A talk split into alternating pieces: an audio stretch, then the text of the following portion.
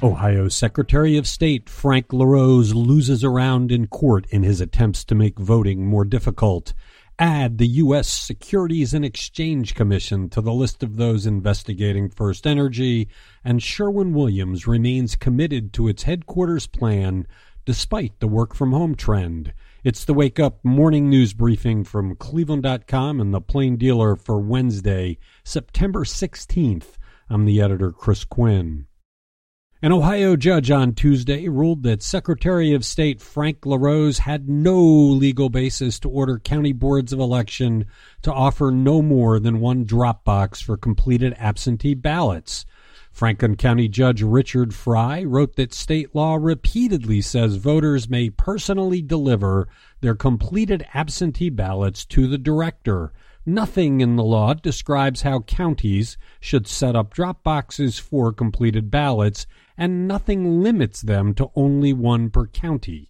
Frye did not go so far as to block LaRose from enforcing his order, but he said he might do so, noting that LaRose had said he'd support additional drop boxes if they were deemed legal, as they now have been. So far, LaRose says his order remains one drop box per county. The U.S. Securities and Exchange Commission has launched an investigation into First Energy Corp in a separate probe of the company tied to the $60 million House Bill 6 bribery scandal. The latest investigation of First Energy's increasingly embattled business practices became public in a federal lawsuit the company and a consulting firm filed against a former employee of the firm who had accessed financial information.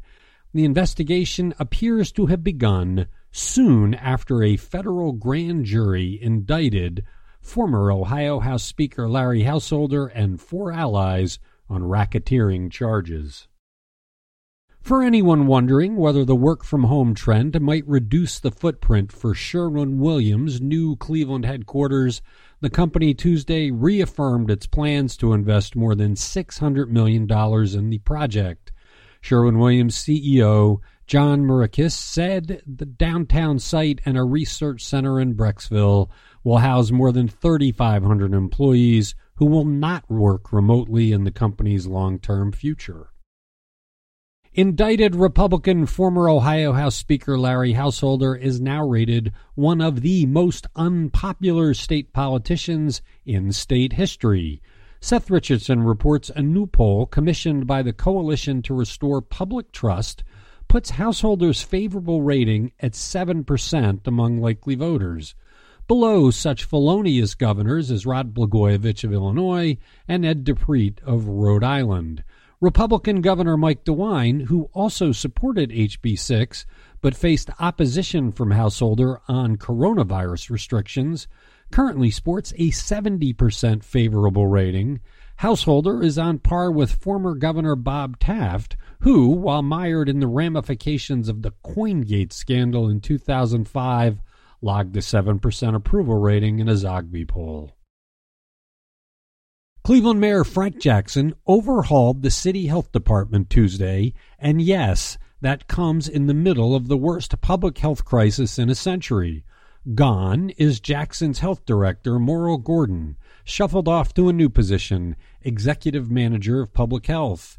Calling his changes substantial and a top down restructuring, Jackson moved the entire department under cabinet member Tracy Martin Thompson.